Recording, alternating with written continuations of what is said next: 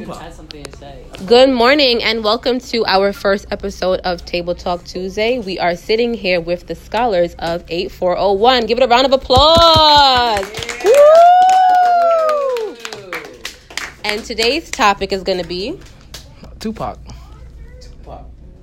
Can we have a more specific topic? Okay. Any of um, the scholars with the raised hands? Yes, Evan. The uh, death of Tupac. All right, guys. Something else. the story, the origin story of Tupac.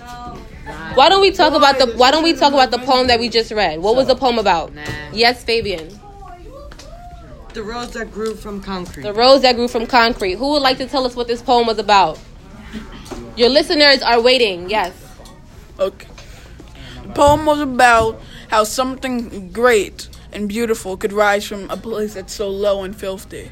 Very good. Anybody else want to add on to what the poem was about? Anybody else? Jeffrey? Is it gonna be you? Selena, it's gonna be you.